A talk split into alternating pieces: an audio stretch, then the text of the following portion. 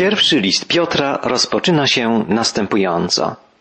Piotr, apostoł Jezusa Chrystusa, do wybranych, przebywających w rozproszeniu w Poncie, Galacji, Kapadocji, Azji i Bityni, według planu podjętego przez Boga, Ojca, w celu uświęcenia w duchu, dla posłuszeństwa i pokropienia krwią Jezusa Chrystusa. Łaska i pokój niech będą wśród Was w obfitości.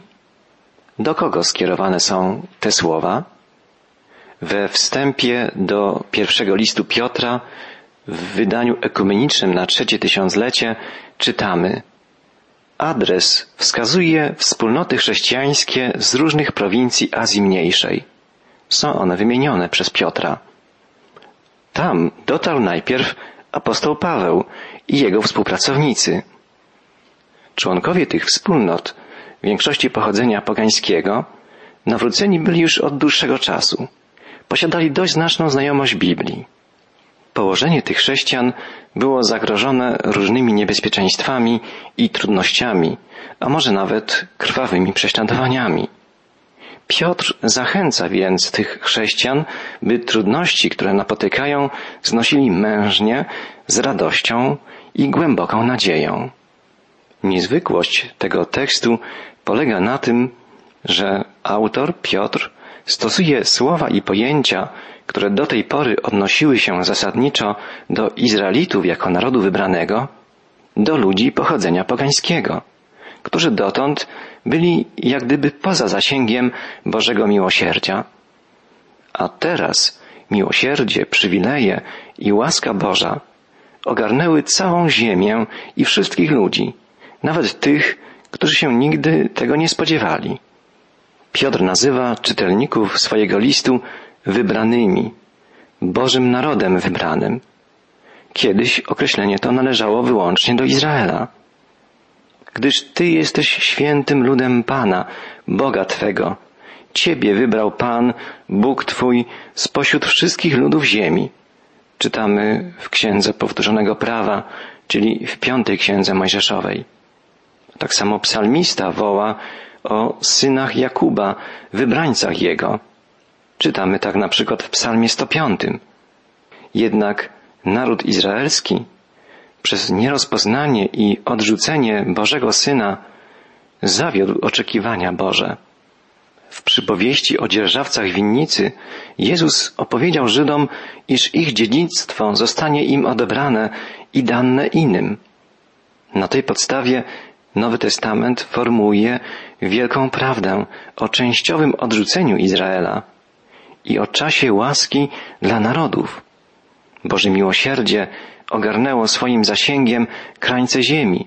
Wszystkie narody uczestniczą w chwale i łasce Bożej.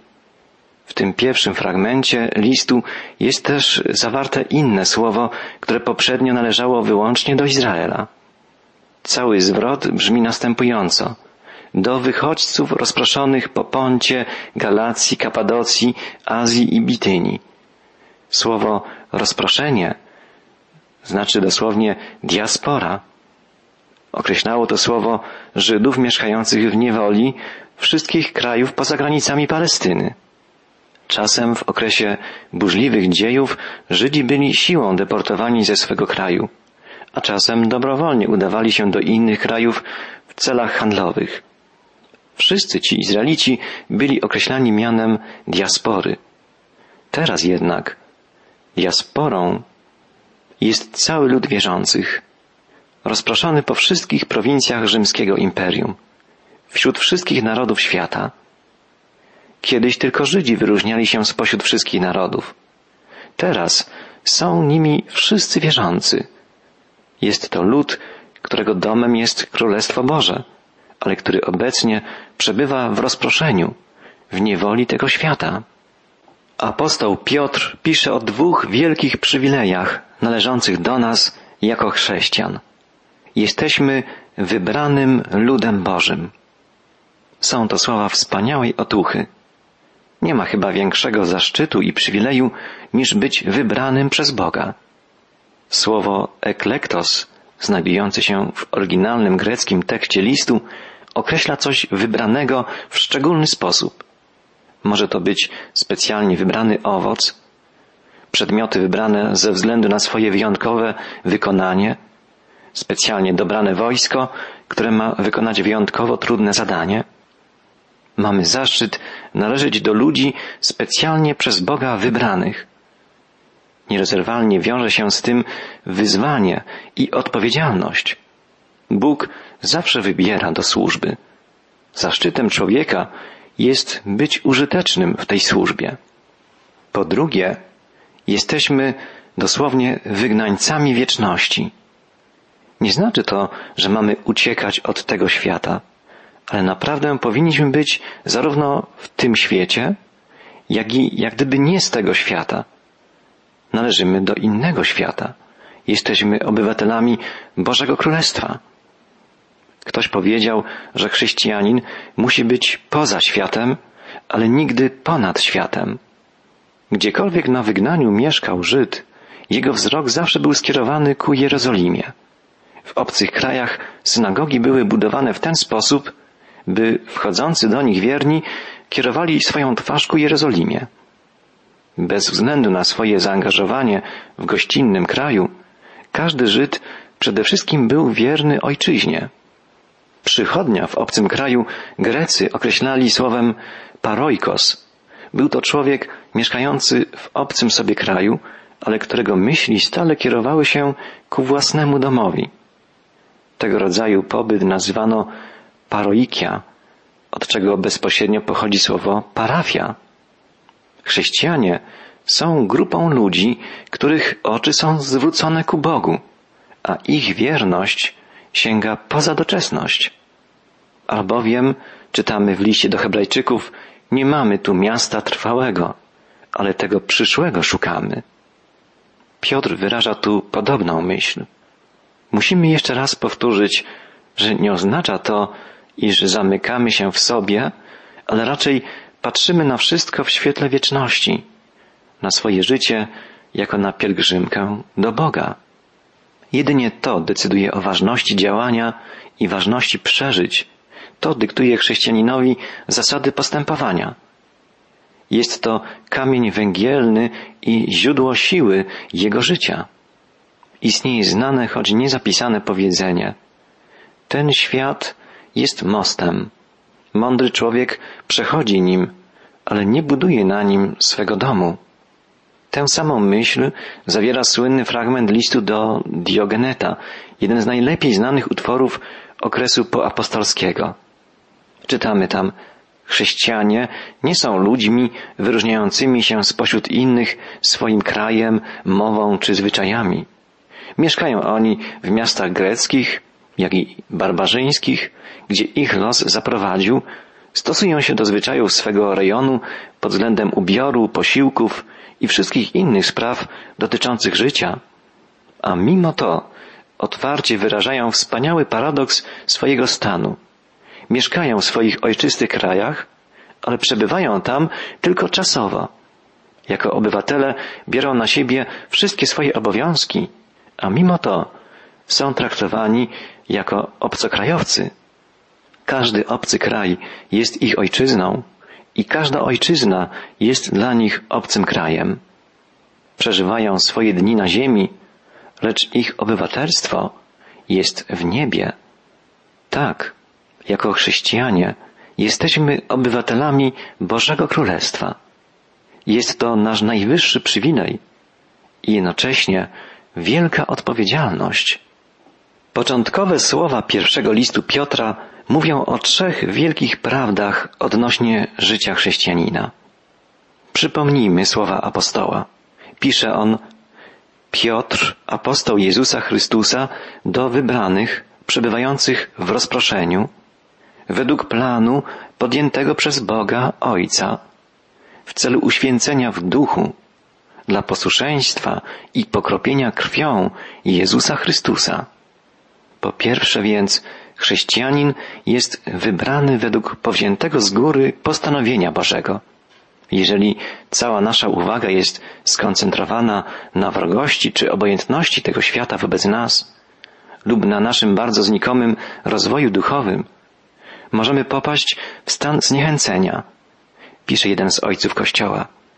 W takich chwilach powinniśmy przypomnieć sobie, że nasze wybranie jest zgodne z planem Boga, z przewidywaniem Boga Ojca.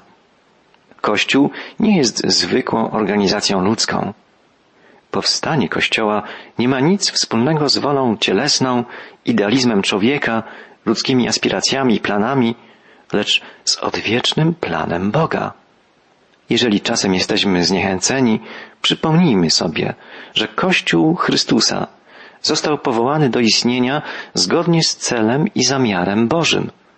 I dlatego tak długo nie upadnie, jak długo będzie realizować Boże cele. Po drugie, chrześcijanin jest kimś wybranym do poświęcenia przez ducha. Duch Święty jest istotnym czynnikiem całego życia chrześcijańskiego. To Duch Święty budzi w nas pierwsze tęsknoty za Bogiem. To Duch Święty przekonuje nas o grzechu i prowadzi do krzyża, gdzie następuje przebaczenie grzechu. To Duch Święty wyzwala nas z pęd grzechu i obdarza nas zaletami, które są owocem ducha. To On może w nas budować miłość, radość, pokój, cierpliwość, uprzejmość, dobroć, wierność, łagodność, samoopanowanie. Duch Święty jest też tym, który upewnia nas o przebaczeniu naszych grzechów i o panowaniu Jezusa Chrystusa w naszym życiu. Początek, środek i koniec chrześcijańskiego życia to dzieło Ducha Świętego. Tak można to ująć najkrócej. I po trzecie, chrześcijanin jest wybrany do posłuszeństwa i pokropienia krwią Jezusa Chrystusa. W Starym Testamencie przy trzech okazjach dokonywano pokropienia krwią. Możliwe, że wszystkie te sytuacje miał apostoł Piotr na myśli i dlatego wszystkie trzy mogą przyczynić się do wyjaśnienia jego zwrotu. Po pierwsze więc, kropiono krwią kogoś, kto był uzdrowiony z trądu. Kropiono go krwią ptaka. Dlatego pokropienie krwią to symbol oczyszczenia. Poprzez ofiarę Chrystusa chrześcijanin jest oczyszczony z grzechu. Po drugie, pokropienie krwią było częścią rytuału wyświęcenia Aarona i kapłanów. Było oznaką oddzielenia do służby Bogu.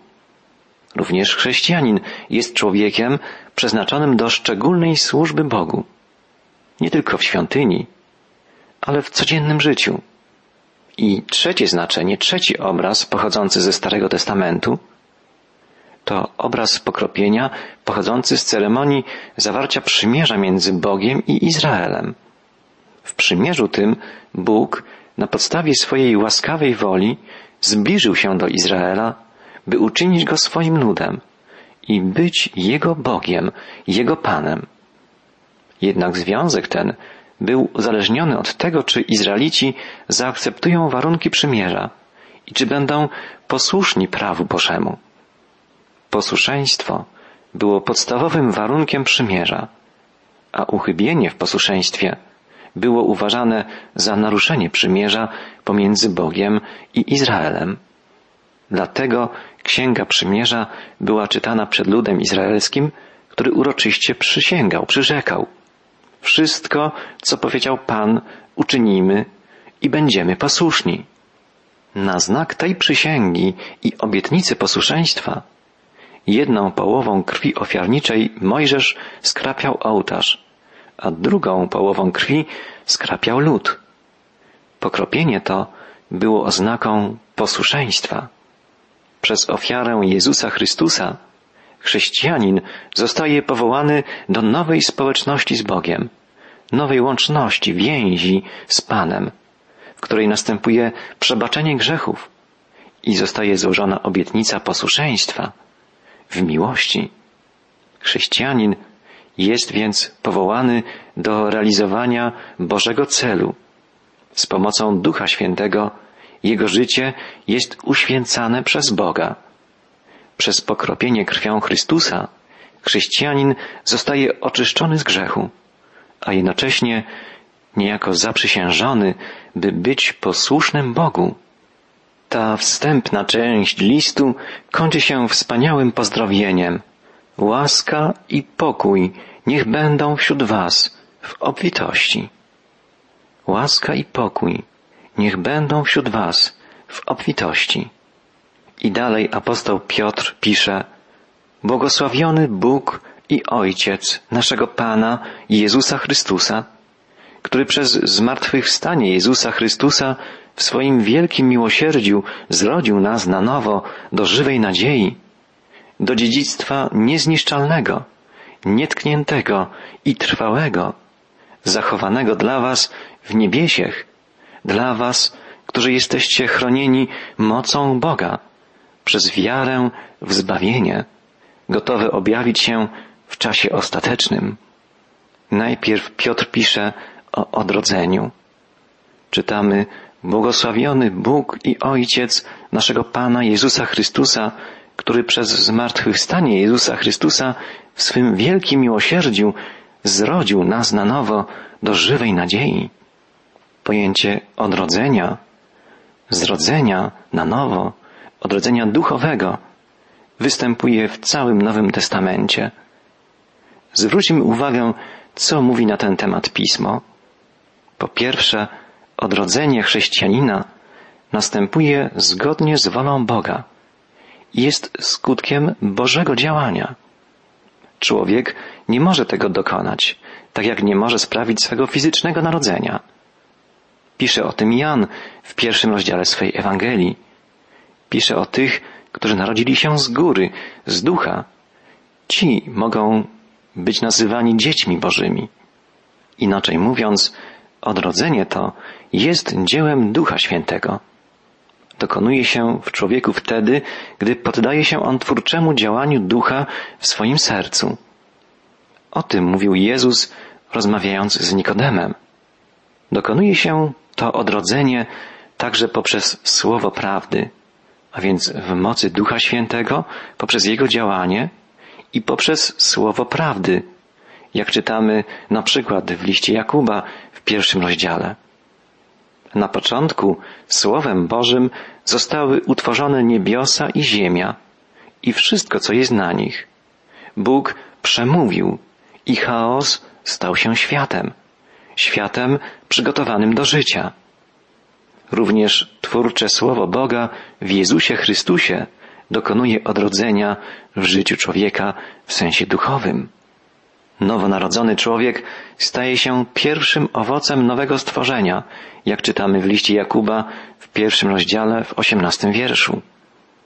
Narodzenie to podnosi człowieka ze świata przestrzeni i czasu, świata zmienności i zepsucia, ze świata grzechu i porażek, do świata wieczności, do wiecznego życia.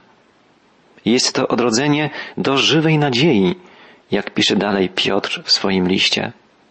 Paweł określa pogański świat jako świat pozbawiony nadziei. Tak pisze innymi apostoł narodów w liście do Efezjan w rozdziale drugim. Nawet greccy myśliciele wyrażali podobną myśl.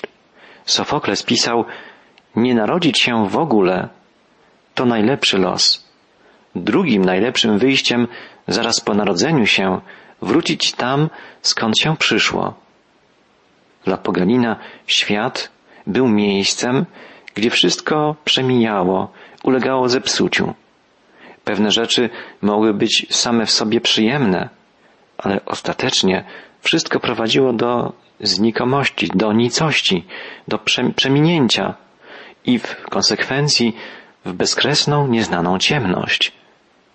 Na tle tak mrocznego obrazu świata pogan, wiara chrześcijańska w zmartwychwstanie i w życie wieczne daje nadzieję, wspaniałą i jasną. Na koniec zapytajmy, w czym tkwi istota nadziei odrodzonego chrześcijanina? Nadzieja ta pochodzi z dwóch źródeł. Po pierwsze, chrześcijanin wie, że został narodzony nie z nasienia skazitelnego, lecz nieskazitelnego. Tak pisze dalej Piotr w pierwszym rozdziale swego listu, wierszu 23. Ma w sobie coś z nasienia Bożego i dlatego posiada w sobie życie, którego nie zniszczy ani czas, ani wieczność. Nadzieja ta pochodzi ze zmartwychwstania Jezusa Chrystusa, czytamy w trzecim wierszu. Bóg przez zmartwychwstanie Jezusa Chrystusa zrodził nas w swym wielkim miłosierdziu do żywej nadziei. Chrześcijanin na zawsze jest związany z Chrystusem, tym, który zwyciężył śmierć i dlatego nie ma już nic, czego musiałby się obawiać. Dalej czytamy, że odrodzenie chrześcijanina jest odrodzeniem do sprawiedliwości, do życia w sprawiedliwości. W tym odrodzeniu chrześcijanin oczyszcza się z grzechów, które go zniewalają, nałogów, złych przyzwyczajeń, które go krępują. Otrzymuje moc, która umożliwia mu prowadzenie życia sprawiedliwego. Nie oznacza to, że człowiek odrodzony nigdy nie grzeszy. Raczej należy powiedzieć, że po każdym swoim upadku otrzymuje na nowo moc, siłę i łaskę Bożą do ponownego powstania, odnowienia, oczyszczenia. Odrodzenie chrześcijanina jest w końcu odrodzeniem do miłości. To podkreśla Jan w swoim pierwszym liście apostolskim. Ze względu na posiadanie w sobie życia Bożego, wierzący człowiek jest wolny od uporczywego egocentryzmu. Jest w nim coś z przebaczenia i ofiarnej miłości Bożej. Odrodzenie chrześcijanina jest odrodzeniem do zwycięstwa. Życie przestaje być porażką, zaczyna być życiem zwycięskim, zwycięstwem nad sobą, nad grzechem i nad okolicznościami życia. Odrodzony chrześcijanin, przemieniany przez moc Bożą, poznaje tajemnicę zwycięskiego życia.